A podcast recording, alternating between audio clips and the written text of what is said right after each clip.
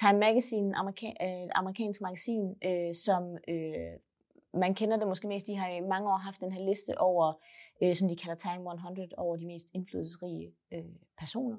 Øh, 2020 tror jeg, at de har øh, startet øh, en ny liste øh, som over de mest indflydelsesrige virksomheder, øh, som Too Good To Go simpelthen har vundet indpas på i 2022.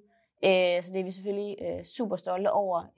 Det, det, det man bliver hedret for, og den impact, man har. Øhm, listen er inddelt i fem kategorier, øhm, og vi er på den liste, der hedder Disruptors, blandt andet sammen med TikTok.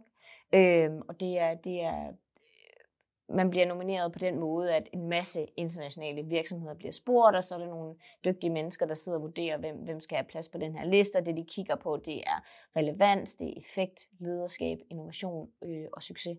Øh, og hvor Too Good To Go så er blevet øh, udvalgt. Øh, der er et par andre danske virksomheder på i nogle andre kategorier, dog Mærsk og Ørsted. Øh, så det er jo også øh, meget fedt at være med i den kategori. Øh, og vi har selvfølgelig brugt rigtig meget øh, krudt på at informere om det her internt, øh, for at folk også kan være stolte af deres arbejde her.